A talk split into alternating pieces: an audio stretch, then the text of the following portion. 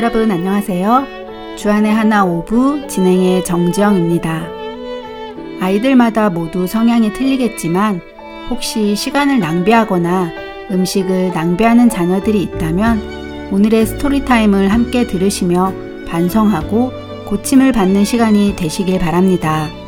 오늘의 Story Time 제목이 Prodigal Brothers 방탕한 형제에 대한 내용인데요. 먼저 Story Time 줄거리 전해드리겠습니다. 학교가 끝난 후 함께 집으로 돌아온 제이슨과 트로이 형제에게 엄마는 오늘 저녁은 부페에서 외식을 하기로 했으니 서둘러 숙제를 하라고 말씀하십니다. 특히 동생 제이슨에게는 아침에 치우지 않은 방도 치우라고 하시죠. 그런데 외출할 시간이 다 되었는데도 숙제를 끝낸 트로이와는 달리 제이슨은 여전히 숙제를 끝내지 못했습니다. 계속해서 이런저런 핑계만 대면서 시간을 허비하고만 있었지요. 부페에 도착한 뒤 아빠는 아이들에게 음식을 남겨서는 안 되니 먹을 수 있을 만큼만 가져오라고 말씀하십니다. 그러나 음식 욕심이 많은 트로이는 세 접시나 되는 음식을 챙겨오고 디저트까지 잔뜩 가져오는데요. 트로이의 접시를 본 부모님은 놀라시며 그 많은 음식을 다 먹을 수 있겠느냐고 물으십니다. 트로이는 모두 먹을 수 있다고 장담하지요. 하지만 트로이는 그 많은 음식을 다 먹지 못하고 남기고 마는데요. 아빠는 음식을 남겨서 버리는 것은 음식만을 낭비하는 것이 아니라 음식을 만드는 데 들어간 돈과 시간, 그리고 사람들의 수고까지 낭비한 것이라며 트로이에게 설명해 주십니다. 하지만 트로이는 이미 모든 음식값을 지불했는데 왜 그것이 낭비냐며 이해를 하지 못하지요. 그러자 아빠는 엄마에게 아무래도 제이슨과 트로이의 씀씀이가 너무 해픈 것 같다며 누가복음의 탕자를 키우는 것 같다고 말씀하시는데요. 누가복음의 탕자 이야기를 알고 있는 형제는 자신들은 가출한 적이 없다고 항변하지요. 그러자 아빠는 성경 속의 탕자의 의미를 설명해 주십니다. 성경 속에 탕자에 사용되는 단어는 방탕이라는 단어인데 이 방탕하다는 말은 낭비한다는 의미로 아버지의 유산을 자기 마음대로 모두 낭비하였기에 탕자라고 불리게 된 것이라고 설명해 주십니다. 아버지 설명에 제이스는 트로이가 남긴 음식들을 가리키며 우리 집에서는 트로이가 방탕한 아들인 것 같다며 놀립니다. 하지만 엄마는 제이슨도 음식을 낭비하진 않았지만 평소 게으른 행동을 지적하시며 음식과 돈만 낭비할 수 있는 것이 아니라 시간도 낭비될 수 있는 것을 설명해 주시지요. 한 번 지나간 시간은 다시는 되돌릴 수 없기에 오히려 시간을 낭비하는 것이 더 안 좋은 것임을 말씀해 주십니다. 제이슨은 평소 모든 일에 게으름을 피우고 트로이는 음식뿐 아니라 종이나 지우개 같은 물건들도 아끼지 않고 함부로 쓰고 낭비하는 것을 아버지가 지적해 주시며 방탕한 아들이 자신의 잘못을 뉘우치고 아버지에게 돌아갔던 것처럼 제이슨 형제도 자신들의 잘못을 뉘우치고 빨리 변화되기를 바란다고 말씀하십니다. 트로이와 제이슨은 부모님의 말에 반성을 하고 앞으로는 예수님을 의지하며 노력하겠다고 고백하며 드라마는 마칩니다. 잠시 찬양 한 곡 함께 하시고 돌아오겠습니다.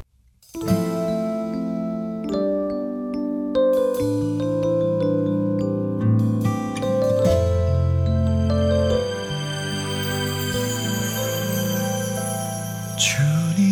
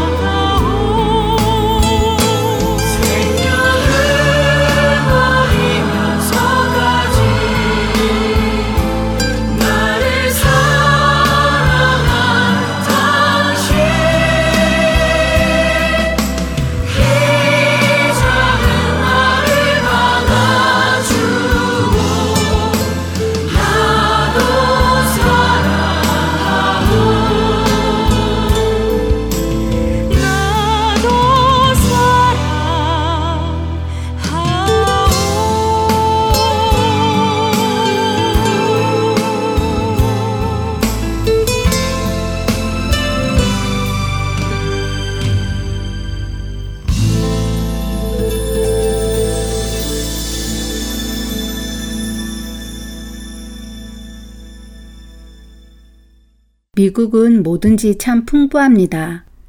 어려서부터 부족한 것이 없는 환경에서 자라나는 아이들이 많이 있지요. 그러다 보니 왜 아껴야 하는지 잘 이해하지 못하는 아이들도 있는 것 같습니다. 충분히 있는데 왜 아껴야 하느냐고 묻는 아이들도 종종 보는데요. 오늘은 우리 자녀들과 낭비하는 것에 대해 나누어 보도록 하세요. 말씀드린 대로 요즘 시대에는 많은 사람들이 모든 것이 풍족한 환경에서 살아갑니다. 과거 우리 사회에서는 절약과 절제가 많이 강조되어서 폐품 재활용이나 전기 끄기 등 절약 운동을 많이 강조했는데요. 고도의 경제 성장과 물질적 풍요에 요즘은 종이도 그냥 한 번 쓰고 버리고 음식도 많이 사고는 썩어서 버리게 되는 경우도 많이 있지요. 절약에 대한 교육이 예전만큼 중요시되지 않는 요즘 우리 아이들에게 부모로서 검소한 생활에 대한 절제와 절약의 기독교적인 가치관을 가르쳐서 몸에 배도록 훈련시켜야 할 것입니다. 먼저 우리 자녀들과 음식이 우리 입에 들어오기까지 어떤 과정을 거치는지 한번 생각해 보시면 좋겠습니다. 아마도 우리 자녀들은 그 과정을 생각해 보지 않았을 것인데요. 대부분 마켓에서 그냥 사오면 그게 다라고 생각하겠죠. 그 과정을 거꾸로 한번 되짚어 얘기해 보세요. 마켓에 오기 전에는 어디에 있었을까?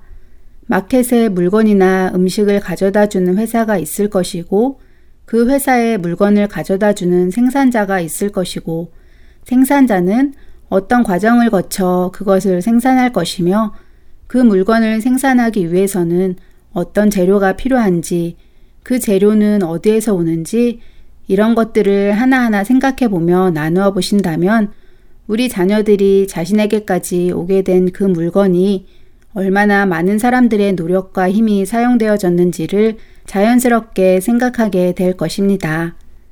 이와 함께 굶주림에 있는 아이들의 이야기를 해주시거나 짤막한 동영상을 보여주시는 것도 좋겠지요. 어느 한 곳에서는 없어서 굶주리는 친구들이 많은데 나는 많다고 낭비한다면 그것이 과연 하나님 보시기에 옳은 일일지 또한 양심적으로 괜찮은 일인지 함께 나누어 보세요. 우리 자녀들 스스로 깨닫게 될 것입니다. 이렇게 나누신 후에는 시간에 관한 이야기도 나누어 보세요. 낭비란 꼭 음식이나 물건에만 국한된 것이 아니라고 설명해 주시고요. 오늘의 드라마에서도 제이스는 음식을 낭비하지는 않았지만 게으름으로 시간을 낭비했지요. 에베소서 5장 16절은 우리에게 세월을 아끼라고 하십니다. 현대인의 성경은 같은 구절을 시간을 아끼십시오 라고 번역하는데요. 하나님께서 우리 각자에게 시간을 정해주셨다는 것을 한번 자녀들과 생각해 보세요. 우리 모두는 태어나서 살다가 언젠가는 죽게 됩니다. 그 말은 다른 표현으로 본다면 각 사람에게는 정해진 시간이 있다는 것이겠지요. 자신에게 정해진 시간이 있다는 것을 깨달은 사람은 그 시간을 낭비하지 않을 것입니다. 알차게 사용하겠지요. 성경은 낭비하는 것을 죄로 여깁니다. 그렇게 예수님께서는 탕자의 비유를 누가복음 15장에서 말씀해 주시지요. 사치와 낭비는 크리스찬에게 합당한 것이 아닙니다. 크리스찬은 하나님께서 맡기신 것을 관리해야 하는 청지기입니다. 하나님께서 맡겨주신 것을 낭비하지 않고 잘 사용하여 하나님께 영광을 돌려드리는 것이 참된 청지기이고 또한 그리스도인일 것입니다. 그렇게 되는 우리와 우리의 자녀들이 되기를 바라며 주안의 하나 5부 이제 다음 순서들로 이어드리겠습니다. 먼저 Let's Read the Bible 함께 하시겠습니다.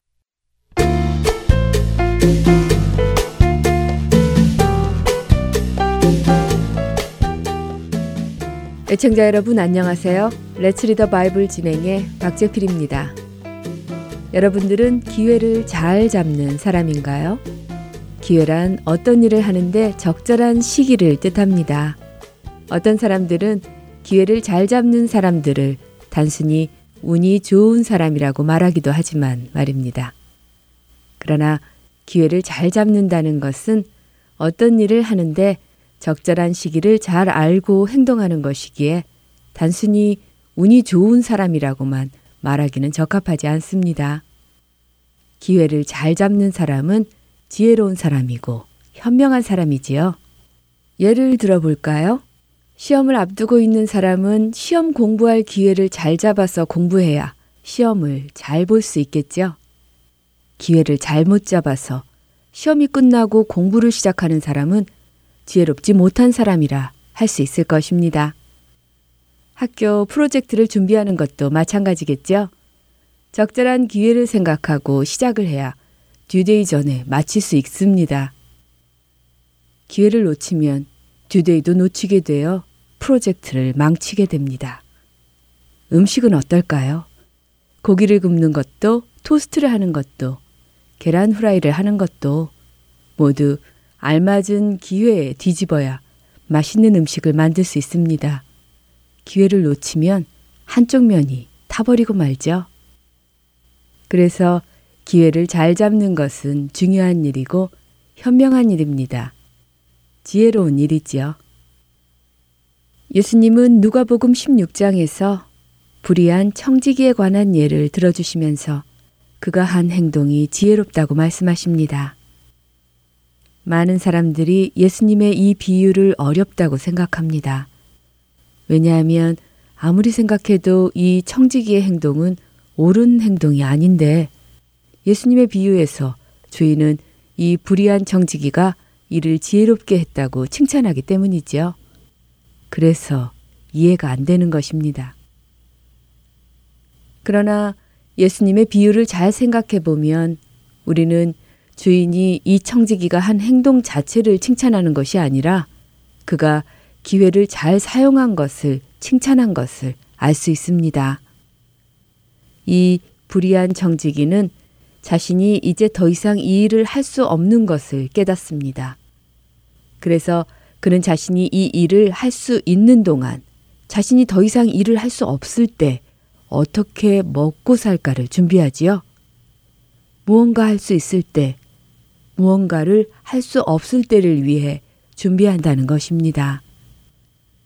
아직 기회가 있을 때, 기회가 없을 때를 위해 준비하는 것.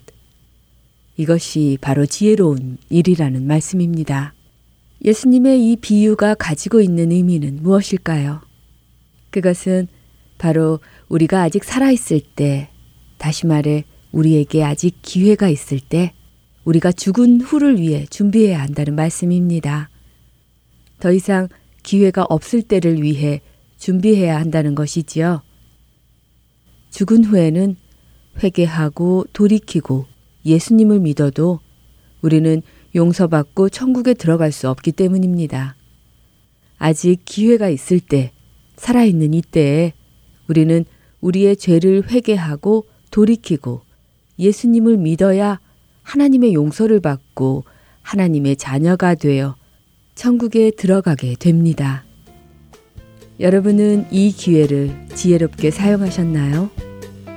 아직 기회가 있을 때 먼 훗날을 위해 준비하고 계십니까? 기회를 지혜롭게 사용하는 우리가 되기를 바라며 이 시간 마치겠습니다.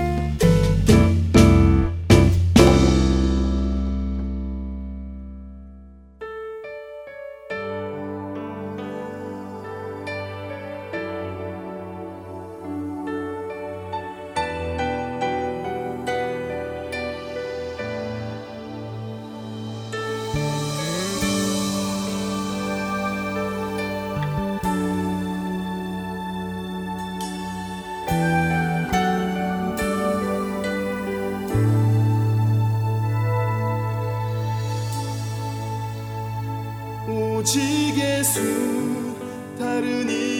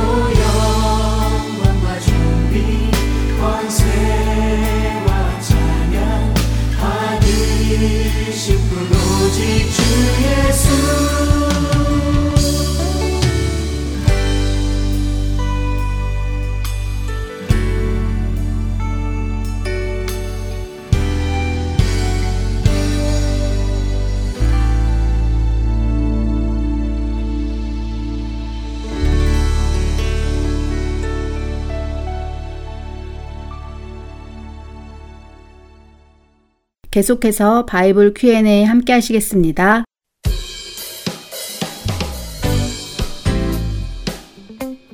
여러분 안녕하세요. 바이블 Q&A 시간 강순규입니다. 바이블 Q&A 이 시간은 우리 자녀들이 신앙 생활을 하며 가지게 되는 질문들을 들어보고 함께 그 답을 생각해 보는 시간입니다.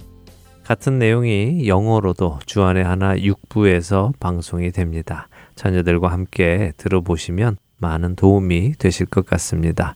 자, 오늘은 어떤 질문이 들어와 있을까요? 함께 들어보지요. Hello, my name is Eugene John. I live in Phoenix, Arizona.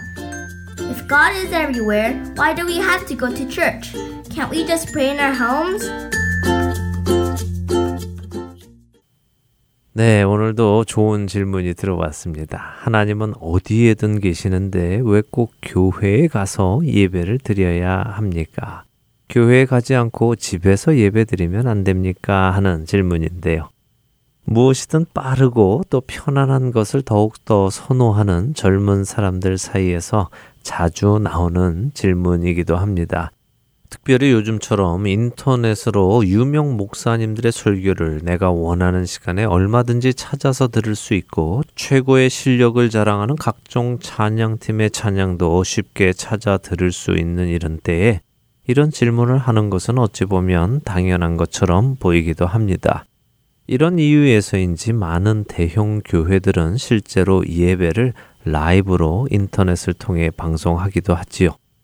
교회에 올 사정이 되지 않는 사람들이 인터넷이 가능한 곳에서 함께 예배를 드리도록 배려하는 차원에서 하고 있습니다. 물론 병으로 인해 교회에 나갈 수 없을 때, 또 차가 없어서 교회에 갈 수 없을 때, 너무 멀리 있거나 또 종교 탄압이 심해서 함께 모여 예배 드리는 것이 불가능한 곳에서는 이렇게 인터넷을 통해 혹은 가족끼리 아니면 개인적으로 예배를 드리는 경우가 있습니다.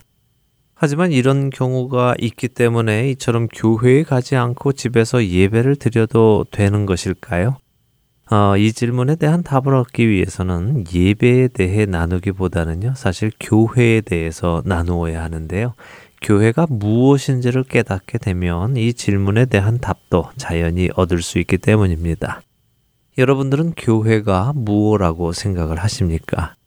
어떤 사람들은 교회를 건물로 생각합니다. 또 어떤 사람들은 건물이 아니라면 내가 속해 있는 단체나 혹은 그룹이라고 생각하기도 하고요. 그래서 교회에서 만나자 혹은 우리 교회로 와 이렇게 이야기를 하는데요. 물론 교회는 그렇게 건물의 의미도 있고요. 또 단체의 의미도 있습니다. 그러나 그것보다 더 근본적인 의미가 있는데요. 하지만 아쉽게도 이 근본적인 교회의 의미를 많은 사람들이 깊이 생각을 하거나 또 기억하고 있지는 않습니다. 그래서 바로 이런 질문이 나오게 되는 것입니다. 교회는 무엇일까요? 교회의 원어적인 의미는 세상으로부터 부름받아 나온 무리라는 뜻입니다. 세상에서 부름받아 나온 개개인이 아니라 무리라는 것입니다. 그리고 이 교회를 성경은 예수님의 몸이라고 말씀하시죠. 에베소서 1장 23절도 교회는 그의 몸이라고 말씀하시고요. 골로새서 1장 18절도 교회는 그리스도의 몸이고 그리스도께서는 교회의 머리라고 말씀하십니다. 그래서 교회는 개인이 아니라 그 개인들이 모여서 이루어진 그리스도의 몸인 것입니다. 그렇게 따로 떨어져서는 안 되는 것이죠. 이것을 우리는 흔히 universal church라고 부르는데요. 우리 모두는 자기 local church에 다니는 것 같지만 사실은 그 local church들이 모여 하나의 universal한 church가 되는 것이죠. 우리는 하나라는 것입니다. 에베소서 4장 3절은 성령이 하나 되게 하신 것을 힘써 지키라고 말씀하십니다. 우리가 예수님을 통해 구원받았을 때 우리는 하나님의 자녀가 되는 것이며 이로 인해 예수님의 몸을 이루는 구성원으로 우리가 하나가 되는 것입니다. 이것을 힘써 지켜야 한다는 말씀이죠. 몸이 떨어지지 않도록 말입니다. 여러분의 몸을 한번 생각해 보시죠. 만일 여러분의 발이 나는 따로 떨어져서 내 방에 있겠습니다. 그러면 팔이 그럼 나는 리빙룸에 있을래요 라고 한다면 어떤 일이 벌어질까요? 여러분은 여러분의 해야 할 일을 할 수 있겠습니까? 필요할 때마다 다리야, 이리 와, 나 화장실 가야 돼 라고 불러야 할까요? 손아, 나 배고파, 빨리 와서 밥 좀 먹여줘. 이렇게 해서는 안 되겠죠? 고린도전서 12장 12절은 이렇게 말씀하십니다. 몸은 하나인데 많은 지체가 있고 몸의 지체가 많으나 한 몸인과 같이 그리스도도 그러하니라. 여러분과 저는 그리스도의 몸을 이루는 각각의 파트입니다. 우리가 서로 연결이 되어 그 역할을 감당할 때 예수님의 몸이 일을 하시는 것이죠. 이제 왜 우리가 함께 모여 예배 드려야 하는지 아시겠지요? 물론 몸이 아프거나 특별한 이유로 교회에 갈 수 없게 되는 상황에서 인터넷으로 혹은 집에서 예배를 드리는 것은 가능합니다. 하지만 교회에 가야 할 필요를 느끼지 못해서 그렇게 하는 것은 교회가 무엇인지 알지 못하기 때문입니다. 세상은 지극히 개인적인 이기주의가 팽배해져 가고 있습니다. 자신이 가장 중요하고 소중한 존재라고 가르치죠. 그러나 성경은 그렇게 말씀하시지 않습니다. 우리는 공동체입니다. 개인 개인이 모여 하나가 되는 것입니다. 그렇게 우리는 서로 떨어져서는 안 되고 하나가 되어야 하는 것이죠. 끝으로 에베소서 2장 20절에서 22절을 읽고 마치도록 하겠습니다. 너희는 사도들과 선지자들의 터 위에 세우심을 입은 자라. 그리스도 예수께서 친히 모퉁이 돌이 되셨느니라. 그의 안에서 건물마다 서로 연결하여 주 안에서 성전이 되어가고 너희도 성령 안에서 하나님이 거하실 처소가 되기 위하여 그리스도 예수 안에서 함께 지어져 가느니라. 천국에서도 우리는 영원히 함께 할 것입니다. 그렇기에 이 땅에서부터 우리는 하나로 지어져 가는 것이죠. 예수님의 몸된 교회 안에서 온전히 세워져 나가는 여러분 모두가 되시기를 바라겠습니다. 바이블 Q&A만 마치도록 하겠습니다. 안녕히 계십시오.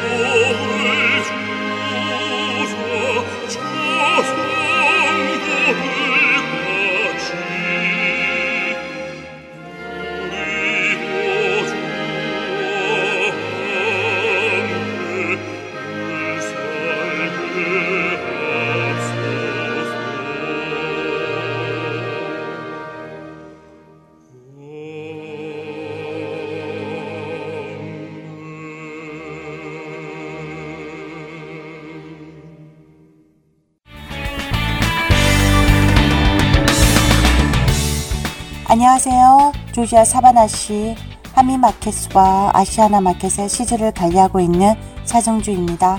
하나님의 인도 아래 이렇게 복음 방송 시드를 들고 전하게 되어 너무 감사합니다.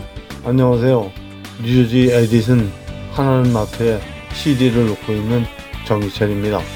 하나님의 은혜를 전하게 되어서 너무 감사합니다. 안녕하세요. 저는 아리조나주 그랜델에 있는 아시아나 마켓에 CD를 비치하고 있는 봉사자 오미숙입니다. 이렇게 복음 CD를 듣고 전하게 되어 기쁩니다. 감사합니다. 안녕하세요. 저는 뉴욕주 플러싱에서 잔치잔치의 복음방송 CD를 비치하고 있는 봉사자 송대욱입니다. 예수 그리스도의 구원의 복음은 복음을 전달받은 사람들을 통해 끊임없이 전해져 갑니다. 여러분도 복음의 전달자가 되실 수 있습니다. 복음 전파 사역에 동참하실 분들은 전화번호 602-866-8999로 연락 주시기 바랍니다.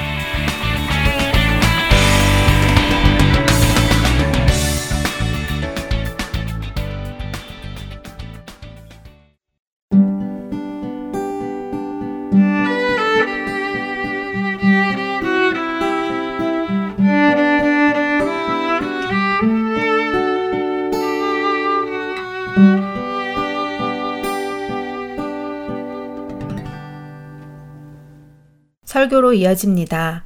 캐나다 밴쿠버 그레이스 한인교회 박신일 목사님께서 출애굽기 3장과 4장 말씀의 본문으로 하나님이 보내실 때 라는 제목의 설교 말씀 나누어 주십니다. 은혜의 시간 되시기 바랍니다.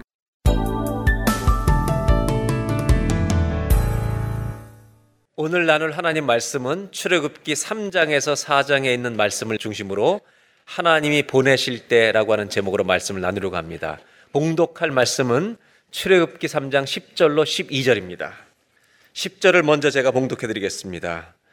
이제 내가 너를 바로에게 보내어 너에게 내 백성 이스라엘 자손을 애굽에서 인도하여 내게 하리라. 11절 12절입니다. 두 절을 다 같이 봉독합니다.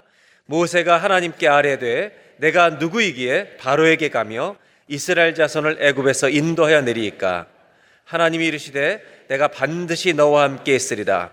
내가 그 백성을 애굽에서 인도하여 낸 후에 너희가 이 산에서 하나님을 섬기리니 이것이 내가 너를 보낸 증거니라. 아멘. 여러분들은 앞으로 5년 이내에 가장 해보고 싶은 일이 무엇입니까? 자기 안에 어떤 소원들이 있을 겁니다. 내가 향후 5년 동안 가장 하고 싶은 일이 뭘까? 어떤 분은 건강한 것일 수 있고, 어떤 분은 돈을 잘 버린 것일 수도 있습니다. 여러분이 꿈꾸는 것들이 아름답게 잘 이루어지길 바랍니다. 그런데 모든 사람들이 가지고 있는 사람에 있는 꿈은 크게 세 가지의 카테고리로 구분이 될 수가 있습니다. 첫째는 인간의 죄성 때문에 죄를 짓고 싶은 꿈들이 있습니다. 이것을 꿈이라고 말하지 않고 욕망이라고 말합니다. 욕망에 살면 인생은 참 불행합니다. 두 번째로 가정에서 받은 교육, 학교에서 받은 교육, 세상에서 받은 모든 경험을 토대로 한 사람 개인의 인격체가 꿈꾸는 꿈은 너무도 다양합니다. 사회에 기여할 수 있는 꿈도 있고 자기가 이 세상에서 잘 살고 싶은 꿈도 있고 건강하게 90세까지 보내고 싶은 꿈도 있고 그래서 그것을 위해서 매진하는 이 꿈들은 참 다양한 꿈들입니다. 그래서 이것이 사람 속에 있는 꿈일 수가 있습니다. 또 하나의 꿈이 있는데 그것은 내가 생각하지 않은 것인데 하나님이 주시는 꿈이 있습니다. 이것을 비전이라 하기도 하고 사명이라 하기도 합니다. 저와 여러분에게는 하나님이 주신 어떤 꿈이 있는지 오늘 모세의 말씀을 읽으면서 우리가 함께 묵상하면서 좀 나누려고 합니다. 오늘 본문은 3장 4장 내용인데 출애굽기에 하나님이 모세를 부르셨을 때 그 다음에 이 모세가 하나님과 다섯 가지의 긴 대화와 질문과 대답을 나누는 다섯 가지의 토론이 벌어지는 장면이 3장 4장에 이어집니다. 모세는 질문을 하고 하나님은 대답을 하십니다. 하나님이 이스라엘 백성들 이끌고 애굽에서 나가라는 이 사명을 주셨을 때 모세가 던졌던 첫 번째 질문 이것입니다. 내가 누구간데 그 일을 합니까? 하나님의 답은 너와 함께 하시겠다는 답입니다. 모세가 다시 질문합니다. 당신이 누구냐고 사람들이 물으면 뭐라고 말씀합니까? 당신의 이름이 무엇입니까? 하나님은 자신을 여호와라고 가르쳐 주십니다. 제가 한 말을 믿지 않으면 어떡합니까? 지팡이를 던져보라고 이적을 경험하게 하십니다. 그럼에도 불구하고 저는 말을 못하는데 제가 어떻게 가겠습니까? 내가 할 말을 무슨 말을 해야 될지 너에게 가르쳐 주리라. 그때 모세가 마지막으로 하나님 보낼 만한 자를 제발 보내십시오. 그때 아론을 붙여서 이 일을 반드시 한다. 아론이 너의 말을 대변할 것이다. 이렇게 다섯 가지의 토론으로 계속해서 3장 4장은 이어집니다. 그리고 이 일에 결국 모세가 순종해서 떠나게 되는 이야기로 3장 4장이 이어집니다. 오늘 저는 여러분과 나눌 내용은 이것입니다. 이 다섯 가지의 질문 중에 이것을 세 가지로 정리해서 모세의 질문에 대한 하나님의 대답을 우리가 성경을 통해 보면서 모세에게 주시는 메시지가 아니라 21세기를 살고 있는 예수 믿는 우리들에게 주시는 메시지는 무엇일까를 오늘 성도님과 나누려고 하는 것입니다. 오늘 이 도표를 보니까 한 가지 질문이 생각납니다. 그것은 뭐냐면 여러분 겸손함과 불신앙의 차이는 무엇일까요? 어떤 일을 맡길 때 저 같은 사람이 어떻게 합니까? 라고 말하는 것이 겸손일 수도 있고 불신앙일 수도 있다는 것입니다. 겸손함과 불신앙의 차이는 과연 무엇일까? 그것은 한 가지에 의해서 결정됩니다. 겸손은 안 하겠다는 것이 아닙니다. 내가 주님이 시키시는 일을 하겠지만 제가 하기에는 좀 부족한 것 같습니다라고 할 의지가 있는 사람은 겸손한 것입니다. 그러나 아무것도 할 생각이 없어서 저는 못합니다라고 끝까지 말하는 것은 불신앙이라는 것을 아셔야 합니다. 저는 우리 교회 성도님들이 불신앙의 자리에 서는 것이 아니라 겸손의 자리에 설 수 있기를 바랍니다. 우리는 겸손한 자리에 있어야지 하나님 맡기신 일을 제가 부족해서 할 수 없지만 주님이 맡기시면 해보겠습니다. 그러나 좀 작은 걸 맡겨주시지 않겠습니까? 하려고 해야지 저는 못합니다. 못합니다. 못합니다. 30년을 못하는 것은 불신앙입니다. 오늘 저는 이 대화를 통해서 하나님 주신 메시지가 무엇일까? 첫 번째 질문을 출애굽기 3장 11절을 보도록 하겠습니다. 모세의 질문입니다. 다 같이 한번 봉독하겠습니다. 모세가 하나님께 아뢰되 내가 누구에게 바로에게 가며 이스라엘 자손을 애굽에서 인도하여 내리까? 이 큰 일을 어떻게 합니까? 이 3장 11절에 모세가 하고 있는 말 중에 가장 중요한 표현은 무엇일까요? 답이 있죠, 이 안에. 뭐예요? 내가 누구이기에? Who am I? 이전 번역은 내가 누구이관데? 하나님 내가 누군데 제가 이런 일을 감당합니까? 이것은 모세가 정체성을 고백하는 말입니다. 저는 적어도 모세는 이 부분에 있어서만큼은 솔직하다고 저는 동의합니다. 내가 나를 아는 것은 너무나 중요합니다. 나는 이 일을 할 만한 사람이 아닙니다. 내가 누구이간데 어떻게 이 백성을 인도합니까? 40년 동안 피난해서 도피해서 미디안에서 양을 치며 내 인생도 잘 추스리지 못하면서 살아왔던 난데 맞는 말입니다. 그런데 하나님은 이런 자기의 정체성을 표현하는 모세에게 다른 정체성을 알려주십니다. 3장 12절입니다. 역시 다 같이 읽겠습니다. 하나님이 이르시되 내가 반드시 너와 함께 있으리라. 내가 그 백성을 애굽에서 인도하여 낸 후에 너희가 이 산에서 하나님을 섬기리니 이것이 내가 너를 보낸 증거니라. 하나님이 대답하시는 표현 중에 제일 중요한 표현은 무엇일까요? 답이 있어요, 없어요, 여기? 있습니다. 읽어보겠습니다. 내가 반드시 너와 함께 있으리라. 하나님은 모세가 가지고 있던 고백했던 솔직한 정체성도 인정하시지만 여기에다가 한 가지 다른 정체성을 덧입혀 준다는 것입니다. 저는 할 수 없습니다. 그런데 모세에게 어떻게 말씀하시냐면 너는 혼자가 아니야라고 말씀하신다는 겁니다. 내가 반드시 너와 함께 있으리라. 여러분, 내가 누구이기라고 하는 이 질문은 겸손한 표현일 수도 있지만 나를 겸손하게 하는 고백이 될 수도 있지만 아무것도 못하게 만드는 불가능의 고백이 될 수도 있다는 것입니다. 내가 하나님 앞에 모든 헌신을 유보하는 모든 섬교와 봉사를 다 30년 동안 밀어버리는 철저한 불신앙의 표현도 될 수 있다는 것을 알아야 합니다. 저는 이 성경을 계속 읽고 묵상하는 중에 하나님이 한 말씀이 떠오르게 하셨습니다. 갈라디아서 2장 20절입니다. 내가 그리스도와 함께 십자가에 못 박혔나니 이거를 이렇게 표현할 수 있죠. 나는 그리스도와 함께 십자가에 죽었습니다라는 고백입니다. 그런 적이 이제는 내가 사는 것이 아니요 오직 내 안에 누가 사는 것이라고요? 그리스도께서 사시는 것이라. 아멘입니까? 여러분 내가 살고 있습니까? 주님이 사십니까? 이렇게 말해야 정상입니다. 제가 살 때도 있고 주님이 사실 때도 있습니다. 이게 정답이죠. 왔다 갔다 합니다. 내가 살 때는 지옥이 되고 주님이 사실 때는 천국이 됩니다. 이것이 왔다 갔다 하는 거죠. 이 구절이 왜 기억나게 해주셨냐면 이렇습니다. 이 모세 질문과 하나님의 대답을 계속 읽고 있는 중에 모세는 내가 누구인데 내가 생각하고 있는 나의 정체성을 계속 얘기합니다. 하나님은 너는 내가 함께 할 사람이라고 말씀하십니다. 다른 정체성을 주시는 겁니다. 이 말씀은 이렇습니다. 갈라디아서 2장 10절은 죄 지을 수밖에 없는 죄의 본성을 가진 나를 예수 그리스도와 함께 죽었다는 고백으로 나는 매일 살겠다는 게 바울의 고백입니다. 이것이 첫 번째 의미지만 사명과 연결시켜서 이 말씀을 해석하면 또 다른 의미로 해석될 수 있다는 겁니다. 그것은 뭐냐면 아무것도 할 수 없습니다라고 하는 나를 매일 죽이자는 것입니다.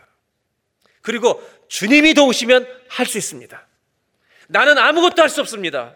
내가 누군데 이걸 합니까? 그럼 꿈도 꾸지 못하는 것입니다. 아무런 꿈도 꿀 수가 없습니다. 우리는 특별히 이민자라고는 독특한 정체성을 가지고 살고 있습니다. 이민자가 누구입니까? 우리입니다. 우리는 다른 나라 타양에 살고 있습니다. 한국에서 사는 사람들이 누리지 못하는 또 다른 느끼지 못하는 좋은 혜택도 누리지만 고통을 우리는 다 안고 살아갑니다. 언어 때문에 고통을 받습니다. 인종 차별 때문에 고통받습니다. 수많은 어려움들이 있습니다. 이런 질문 해볼까요? 왜 이민 오셨습니까? 왜 이민 오셨냐고 물어보시면 50% 이상은 이렇게 대답할 겁니다. 여러분이 답을 맞춰보세요. 누구 때문에 왔어요? 네? 자녀 때문에 왔습니다. 그 말을 자녀들이 제일 싫어합니다. 그 말이 자녀들에게 얼마나 부담되는지 아십니까? 이런 말입니다. 너희들 성공시키러 왔어. 잘 돼야 돼. 그래서 애들이 부담스러운 겁니다. 그래서 현대사회는 그렇게 가르치지 않습니다. 이제는 우리 한국 사람들도 현명해서 옛날처럼 무조건 막 이거 이거 이거 돼. 직업이 네 개밖에 없는 줄 알잖아요. 우리 이민 오면 다. 근데 요즘은 어떻게 가르치냐면 부모님들이 지혜로워서 하고 싶은 거 해라. 네가 하고 싶은 거 해라. 맞습니다. 저는 북쪽에 에드몬턴이라는 사스카토 이런 쪽 가보면 이민자들이 얼마나 고생하는지 모릅니다. 그분들은 밴쿠버 사람들이 굉장히 잘 사는 줄 압니다. 제가 우리 교인들 신방에 보면 죄송해요. 별로 못 삽니다. 다 고생합니다. 이민자가 얼마나 고생합니까? 사실 정말 우리가 먹고 살기 위해서 얼마나 많은 일들을 합니까? 제가 말씀드렸지만 에드먼턴 갔더니 한 가정 부부는 30년 동안 24시간 오픈하는 주유소를 사람 하나 안 쓰고 부부가 다 했다는 거 아닙니까? 그래서 말씀드리는 겁니다. 우리는 우리를 위해서는 충분히 살아왔습니다. 이민자만이라 아니라 현대 교회는 내가 하고 싶은 일을 하는데 전부 다 길들여 주셔서 주님이 시키시는 꿈을 꾸어보지도 못하다가 인생을 마칠 수도 있다는 얘기입니다. 저는 목사가 되고 선교사가 되고 이런 얘기를 하는 게 아닙니다. 나에게 주신 일터, 나에게 주신 직장, 나에게 주신 일을 하면서 하나님을 위해서 할 수 있는 일이 뭐가 있을까? 이제는 이 꿈을 꾸어야 되지 않겠는가? 초등학교는 몇 년 만에 졸업해야 합니까? 초등학교도 6년이면 졸업해야 되고 여러분 중고등학교 6년이면 졸업하는 거예요. 모세는 이렇게 말하는 거예요. 40년 동안 양을 치고 정말 자기만을 산 거예요. 하나님의 꿈이 오니까 감당이 안 되는 거예요. 여러분, 이제는 우리만을 위해 살던 인생은 졸업해야 됩니다. Please. 청소년이 되고 청년이 되고 어른이 되어 아비가 되어 자라가야 합니다. 전 어렸을 때 생일날이 참 좋았습니다. 왜냐하면 생일날 저는 고기를 잘 안 먹었는데 제가 먹을 수 있는 유일한 것을 사주시는 날이기 때문입니다. 목사의 가정이었기 때문에 넉넉하지 않았습니다. 저는 고기는 좋아하지 않았지만 제가 정말 잘 먹는 고기는 딱 한 가지가 있습니다. 전기구이 통닭이었습니다. 몇 집 있지도 않았지만 요만한 유리에 구워가는 게 보이고 그 다음에 이 통닭만큼 맛있는 게 있습니다. 이거 모르면 한국 사람이 아닙니다. 그게 뭐냐면 식초에 넣은 하얀 무입니다. 이게 왜 그렇게 맛있는지. 결혼을 하고 나니까 시골 교회든 서울에서 부목을 하든 아내가 선물을 주기 시작합니다. 그런데 나이가 조금 들어가면서 제 안에 이상한 변화가 시작됐습니다. 그것은 제 생일이 오면 어머님이 생각나는 겁니다. 어머님이 생각나는 겁니다. 그리고 제 생일날 이런 신기한 생각이 드는 겁니다. 어머님께 선물을 해드리고 싶은 겁니다. 아마 여러분들 다 마찬가지일 겁니다. 내 생일인데 어머님께 해드리고 싶은 게 없을까? 사람은 나이가 들어가면 어쩌면 자연스럽게 그런 마음을 가지는 것 같습니다. 우리가 신앙생활 몇 년 했는지 모르겠습니다. 사람마다 다를 것입니다. 이제는 주님 생각을 해야 될 때입니다. 그것이 성숙해져가는 증거입니다. 모세는 제가 누군데 이런 일 합니까? 주님 말씀하십니다. 내가 너와 함께 할 거다. 내가 너와 함께 한. 하나님이 이스라엘이 사사시대 어려울 때 기드온이란 사사를 부르실 때 여러분 이렇게 부르시는 거 아십니까? 사사기 6장 12절에 이렇게 말씀하십니다. 큰 용사요.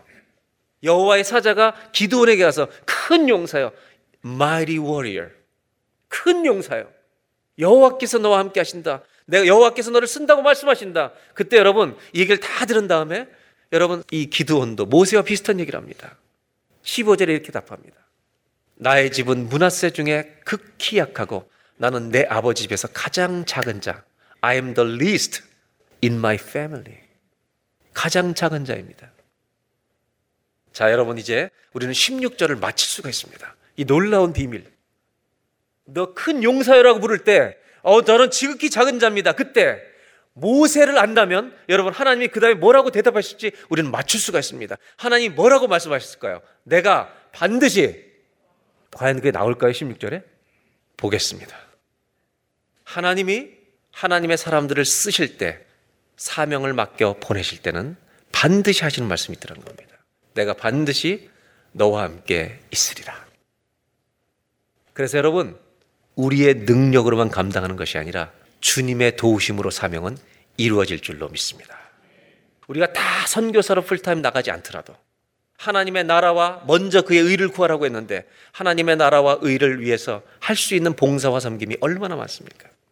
저는 조용히 다니는 교인이 아니라 조용히 주님이 시킨 일을 찾는 교인이 되기를 주의 이름으로 축원합니다. 여러분 결국 하나님은 모세를 통해서 하시고 싶은 말씀은 그것이었습니다.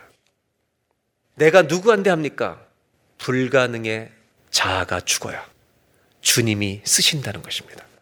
내가 십자가에 못 박혔다는 말, 이 말씀이 사명에 적용될 때는 나는 아무것도 할 수 없다고 생각하는 내 과거가 죽어야, 내 40년이 죽어야 주님이 펼치실 미래의 40년이 열릴 줄로 믿습니다. 오늘 첫 번째 나누고 싶은 것은 이것입니다. 혼자 살려는 내가 죽어야 주님과 함께 걷는 내가 살 줄로 믿습니다. 내 과거, 아무것도 할 수 없다고 생각하는 내 과거가 묻혀야 주님의 미래가 열려진다는 것입니다. 저와 여러분의 인생 가운데 저는 아무것도 할 수 없다는 여러분, 나의 불가능이 죽는, 나의 불신앙이 죽는 오늘 예배가 되시기를 주의 이름으로 축원합니다. 두 번째로 나누고 싶은 말씀이 있습니다. 두 번째로 이 이야기를 듣고 모세가 또 질문합니다. 3장 13절. 다 같이 한번 함께 봉독합니다. 그들이 내게 묻기를 그의 이름이 무엇이냐 하리니 내가 무엇이라고 그들에게 말하리이까. 하나님, 제가 바로 왕에게 가서 이스라엘 백성들에게 가서 하나님이 우리 다 날아가라 그러셨다. 이렇게 권면할 때 누가 너를 보냈냐고 물으면 제가 뭐라고 대답합니까? 하나님 당신은 누구십니까? 이름이 무엇이라고 말해야 됩니까? 라고 질문했을 때 14절에 이렇게 말합니다. 하나님이 대답하십니다. 나는 스스로 있는 자다. 나는 스스로 있는 자다. 또 이르시되 너는 이스라엘 자손에게 이같이 이르기를 스스로 있는 자가 나를 너에게 보내셨다라. 스스로 있는 분이 보내셨다라는 겁니다. 스스로 있는 자. 그러면서 그 다음에 이름을 가르쳐 주십니다. 15절. 하나님이 모세에게 이르시되 너는 이스라엘 자손에게 이같이 이르기를 지금 너의 하나님만이 아니라 너의 조상, 족장들이었던 조상의 하나님 여호와 이름이 여호와라고 말씀해 주십니다. 창세기 15장에도 아브라함에게 내 이름이 여호와라고 여호와 하나님이 말한다고 여호와라고 가르쳐 주십니다. 아브라함의 하나님, 이삭의 하나님, 야곱의 하나님께서 나를 너에게 보내셨다 하라. 여기서 하나님의 이름을 나는 스스로 있는 자 여호와라고 말하는데 이 여호와를 히브리어를 원문을 영어로 쓴다면 YHWH라고 하는 자음만을 써야 합니다. 모음이 없습니다. 히브리어에. 여호와라는 단어가. 그래서 여러분 영어 성경을 읽다 보시면 모든 영어 성경이 그렇지 않지만 영어 성경의 번역에는 히브리어 원문을 살리기 위해서 그 여호와라는 단어를 번역할 때 L O R D라고 Lord라고 하는 단어를 여러분 전부 다 capital 대문자로 쓰고 있다는 것입니다. 이것은 여호와라는 단어가 너무너무 중요하다는 것을 알려주는 것입니다. 이스라엘 백성들이 하나님의 성경을 처음 볼 때 이 여호와라는 단어를 어떻게 대했는지 그 의미를 살려주려고 여기 이렇게 놔둔 것입니다. 이름이 무엇입니까? 나는 여호와인데 너의 여호와만이 아니라 너희 조상의 아브라함, 이삭의 야곱의 하나님 여호와. 그 하나님이 오늘 모세의 여호와가 돼서 너를 보내신다고 말해라. 그러면서 더 당부하십니다. 15절 후반부에 다 같이 읽어볼까요? 이는 나의 영원한 이름이요 대대로 기억할 나의 칭원이라. 우리 하나님은 누구시라고요? 여호와 하나님이십니다. 그렇다면 이제 현실로 돌아갑니다. 여호와 하나님이란 이름을 여호와란 이름을 가지고 이제 바로 왕에게도 가고 이제 이스라엘 백성에 갑니다. 여러분 상상해 보세요. 모세가 바로에게 가서 노예인 모세가 모든 백성들을 바로 왕이여 만군의 여호와의 이름으로 내가 왔습니다. 스스로 계신 하나님 여호와가 이 백성을 내보내러 갑니다. 이렇게 말하면 여러분 바로 왕이 어 그래 그렇게 해라고 말하겠습니까? 이게 무슨 황당무계한 소리냐라고 말하겠습니까? 여러분 얼마나 황당무계한 이야기입니까? 저는 이 성경을 읽으면서 하나님의 무모하심을 좀 얘기하려고 하는 겁니다. 하나님이 너무 무모하시지 않습니까? 400년 동안 노예 삼아 있던 나라에게 바로 왕에게 내보내라고 이제 모세를 보내실 거라는 거예요. 근데 누구의 이름으로? 만군의 여호와의 이름으로. 바로 왕의 입장에서 우리 바로를 조금 긍휼히 얘기합니다. 바로 왕의 입장에서 보면 이거 무슨 소리야 도대체 말도 안 되는 얘기를 떠들고 있다는 겁니다. 저는 그래서 여러분 오늘 이 성경 속에서 하나님의 이 무모하심 이걸 첫 번째로 좀 나누려고 하는 겁니다. 또 한 가지 그러나 나누고 싶은 게 있습니다. 그것은 뭐냐면 하나님의 자신감입니다.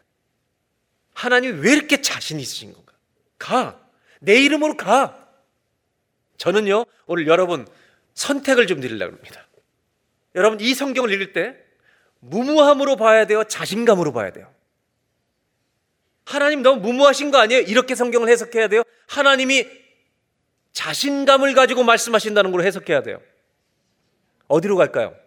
그렇다면 왜 자신감이 있으신 거예요? 이유는 하나죠. 이 세계와 모든 사람을 하나님이 지으셨기 때문이죠. 하나님이 진리이시기 때문에 하나님은 언제나 자신이 있으신 거예요. 저는 이 성경을 읽으면서 이런 거꾸로 고민하게 돼요. 이 모든 사람들을 사랑하는 마음으로 일을 행하신다면 여러분 하나님이 창조주라면 누가 누구를 알아야 되는 거예요? 바로왕은 세상이 다 알고 하나님은 세상이 다 몰라도 되는 거예요? 아니면 하나님을 먼저 알아야 되는 거예요? 저는 이렇게 믿습니다. 하나님을 모르는 사람이 제일 무지한 사람입니다. 세상을 몰라도 하나님을 알아야지. 왜냐하면 여호와를 경외하는 것이 지식의 근본, 비기닝이기 때문에. 그래서 이스라엘 사람들은 모든 아이들에게 하나님을 알게 하는 거예요. 어떤 지식이 들어가기 전에. 로마서 1장 18절에 이렇게 말하고 있습니다. 하나님의 진노가, 하나님의 진노와 심판이 불의한 것으로 잘못된 생각으로 진리를 막는 사람들의 모든 경건하지 않은 불의에 대하여 하늘로부터 반드시 나타난다는 것입니다. 즉 만군의 여호와 이름으로 가라는 말은 모세에게 최고의 권위를 가지고 가라는 거예요. 저는 오늘 성도들 우리에게 우리 교회에게 오늘 하나님 말씀하시는 것이 이거라고 생각해요. 세상을 향해 나갈 때 너희는 뭘 가지고 나가느냐? 신부도 중요하고 재물도 중요하고 여러분 업적도 중요하지만 만군의 여호와 이름으로 세상을 향해 나가는 저와 여러분이 되시길 바랍니다. 여호와의 이름 이 단어가 여호와 이 세 글자가 하나님이 모든 그리스도에게 주신 최고의 선물인 줄로 믿습니다. 만군의 여호와 이름으로 나아가시길 바랍니다. 이게 왜 그렇게 중요한지 아십니까? 욥이 고통 때문에 헤매고 있을 때 친구들이 와서 막 별 이론을 가지고 펼칠 때 욥이 자기 나름대로 답변을 합니다. 그때 엘리우까지 나중에 와서 얘기할 때 하나님이 하도 답답하시니까 이제 마지막에 결론을 맺게 등장하십니다. 그때 하나님이 하신 말씀이 뭔지 아십니까? 제일 먼저 하신 말씀이 욥기 38장 2절에 이렇게 말씀하십니다. 무지한 말로 생각을 어둡게 하는 것들이 누구냐? 잘못된 생각을 가지고 떠드는 것들이 누구냐? 욥이 하나님의 수많은 권면을 다 들은 다음에 고백을 합니다. 이렇게 고백합니다. 여호와께 대답해야 돼. 여호와 전능하신 여호와 주께서는 못하실 일이 없사오며 무슨 계획이든지 못 이루실 것이 없는 줄 아오니 아멘입니까 여러분? 여기에 아멘입니까? 우리는 할 수 없지만 하나님은 하신다. 이게 여호와입니다. 그래서 여호와 이름의 뜻은 eternal one. 히브리의 원문의 의문은 영원하신 한 분은 하나님밖에 없다. 이게 여호와입니다. 그래서 여호와 이름을 망령태 읽지 말라는 것입니다. 하나님의 이름을 부르면서도 할 수 없다고 말하는 것. 하나님이 누군지 모른다는 것입니다. 그리고 욥은 이 얘기를 다 듣고 이렇게 고백합니다. 무지한 말로 이치를 가리는 자가 누구입니까? 나는 깨닫지도 못한 일을 말했고 스스로 알 수도 없고 헤아리기도 어려운 일을 말하였나이다. 하나님이 모세를 여호와의 이름으로 가라고 하신 하나님은 자신이 있으신 겁니다. 오늘 하나님 우리에게 질문하시는 게 있습니다. 뭘 묻고 싶으시냐면 너희는 이 세상에서 일주일 동안 또 살아갈 텐데 평생을 살아갈 텐데 하나님이 이 여호와의 이름을 주시면서 우리에게 질문하는 건 뭐냐면 이겁니다. 너희 가슴 속에 내 이름이 자랑스러운 이름이냐는 것입니다. 세상에서 너희는 여호와 하나님을 자랑스럽게 여기며 정말 살아가느냐. 모세는 400년 동안 노예로 묶여 있던 백성을 끄집어내야 합니다. 여러분 400년 노예로 살았으면 그냥 노예로 사는 게 편합니다. 즉 노예에서 벗어난다는 생각 자체가 불가능합니다. 12년 동안 혈루병을 앓았도 그 병 때문에 여러분 스스로 못 나온다고 생각합니다. 근데 여호와라는 일이 뭔지 아십니까? 내가 할 수 있다고 말씀하시는 겁니다. 그 이름이 여호와입니다. 그 이름이 여호와입니다. 나을 수 없는 곳에서 나오게 하시는 이름이 여호와입니다. 절망을 소망으로 바꾸는 이름이 여호와입니다. 어둠을 빛으로 바꾸는 이름이 여호와입니다. 무너진 인생을 세워주신 이름이 여호와입니다. 여러분 실패와 어둠 속에 묻혀 있지 말라는 것입니다. 여호와는 건지신다는 것입니다. 그래서 요한계시록에 이 여호와 하나님이 어떤 분인가 이렇게 말합니다. 다 같이 한번 읽겠습니다. 시작. 주 하나님이 이르시되 나는 알파와 오메가요. 이제도 있고 전에도 있었고 장차 올 자여 전능한 자라 하시더라. 하나님 어떤 분이냐? 어제나 오늘이나 영원토록 동일하신 분인 줄로 믿습니다. 이제도 있었고 전에도 있었고 장차 올 자요. 왜 모세에게 하나님 여호와 이름을 가르치면서 왜 족장 얘기를 하십니까? 나는 너희 하나님만이 아니라 과거에도 일했고 오늘도 일하고 앞으로도 일할 나를 이길 자가 없는 이름 여호와를 전능자의 이름을 너에게 준다 가라고. 여러분 만군의 여호와의 이름을 붙들고 세상을 향해 나가는 저와 여러분 되시기를 바랍니다. 어떤 어려움, 어떤 고난, 내 힘으로 도저히 나올 수 없는 실패 여기에 갇혀 있지 마시고 여호와라는 이름이 내 인생에 들어올 때 우리는 일어날 것입니다. 그래서 하나님은 자신 있으신 거죠. 이름을 가르치시며 여호와 이게 어떤 이름인지 아냐. 두 번째로 나누고 싶은 게 이것입니다.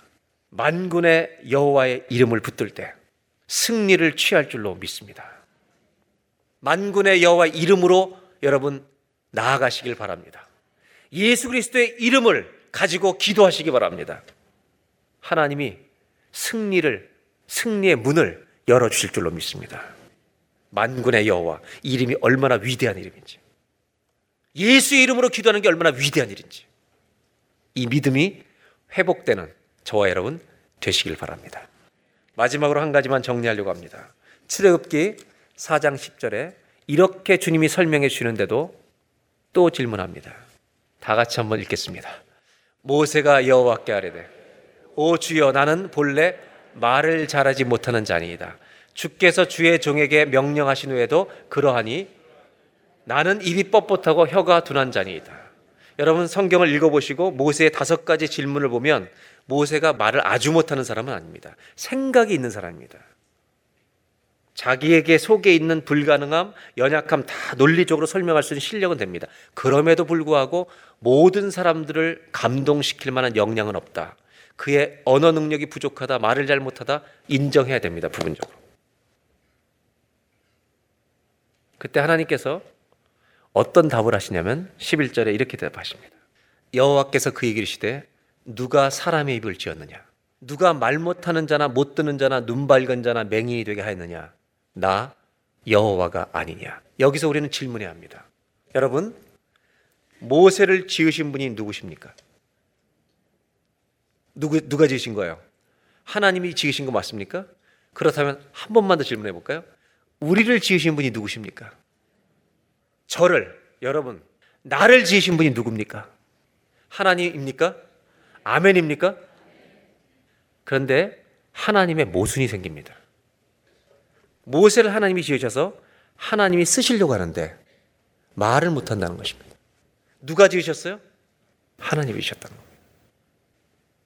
어떤 모순이냐면 하나님은 하나님의 divine creation, 하나님의 신적인 창조가 우리 안에 다 있는 겁니다. 하나님이 지으셨다는 거룩한 창조입니다. 하나님이 창조하셨는데 모세는 뭐라면 이 창조된 피조물이 하나님 말을 하면서 사람들을 끄집어내야 되는데 말을 못 한다는 겁니다. 하나님의 창조가 실패냐는 겁니다. 하나님은 디바인 서저리를 수술하지 않으십니다. 그대로 쓰시더라는 겁니다. 그러면 하나님의 모순을 어떻게 설명할 수 있냐는 거예요. 하나님이 지으셨는데 말을 잘해서 써야 되는데 말을 못한다고 하는 이 모세를 쓰신다는 겁니다. 하나님이 12절에 한마디 답을 더해 줍니다. 다 같이 보겠습니다. 이제 가라. 내가 너의 입과 함께 있어서 할 말을 가르치리라. 모세를 수술하지 않습니다. 있는 하나님이 창조하신 대로 쓰시겠다는 겁니다. 하나님이 지으셨는데 부족합니다. 하나님의 모순입니다. 그런데 이 모순 안에 하나님 우리에게 주시는 메시지가 있습니다. 쓰셨다는 것입니다. 사도 바울은 고린전서에 이렇게 표현합니다. 형제들아 너희를 부르심을 보라 육체를 따라 지혜로운 자가 많지 아니하며 능한 자가 많지 아니하며 문벌 좋은 자가 많지 아니하도다. 27절 다 같이 읽겠습니다.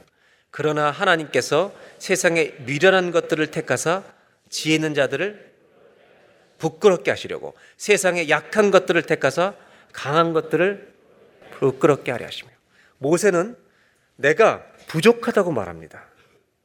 하나님이 지으셨는데 부족하다고 말합니다. 하나님 뭐라고 말씀하시면 말하는 것, 말 못하는 벙어리, 소경된 건 누가 지었느냐? 하나님이 지었다는 겁니다. 결론을 말씀드린 거죠. 하나님이 사명을 맡기실 때, 우리를 보내실 때, 우리는 뭘 생각하느냐면 제일 먼저 우리의 능력을 생각합니다. 주님은 함께 하신다고 말씀하십니다. 그러면서 뭐라고 말씀하시냐면, 내가 너와 함께 하리라. 내가 무슨 말을 할지 가르쳐 주리라. 주님이 원하시는 것은요, 능력이 아니라는 것입니다. 오늘 마지막 결론은 이것입니다. 하나님이 보내실 때 우리에게 필요한 것은 능력이 아니라 순종이라는 것입니다. 순종하면 쓰시는 겁니다. 그리고 여호와가 어떤 분인지 드러나게 하실 줄로 믿습니다. 저는 우리 모두에게 이 말씀 하나를 드리고 싶은 겁니다. 하나님의 일을 한 번도 못 해본 분들에게, 하나님의 꿈을 한 번도 못 꾸본 분들에게, 여호와는 꾸게 하십니다. 30년, 40년 이민 생활을 나만 위해 살아왔던 사람에게 하나님 위해 살 수 있도록 꿈을 꾸게 하시는 분은 여호와이십니다.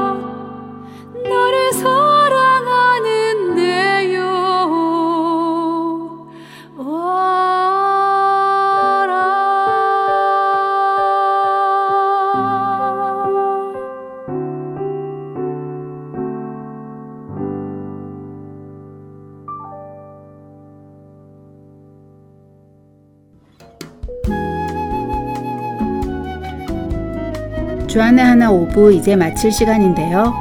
한 주간도 주님이 나에게 주신 모든 것들을 낭비하지 않고 절제와 계획성 있게 아름다운 삶을 이루어 나가시길 바라며 저는 다음 주에 다시 찾아뵙겠습니다. 지금까지 진행의 정지영이었습니다. 안녕히 계세요.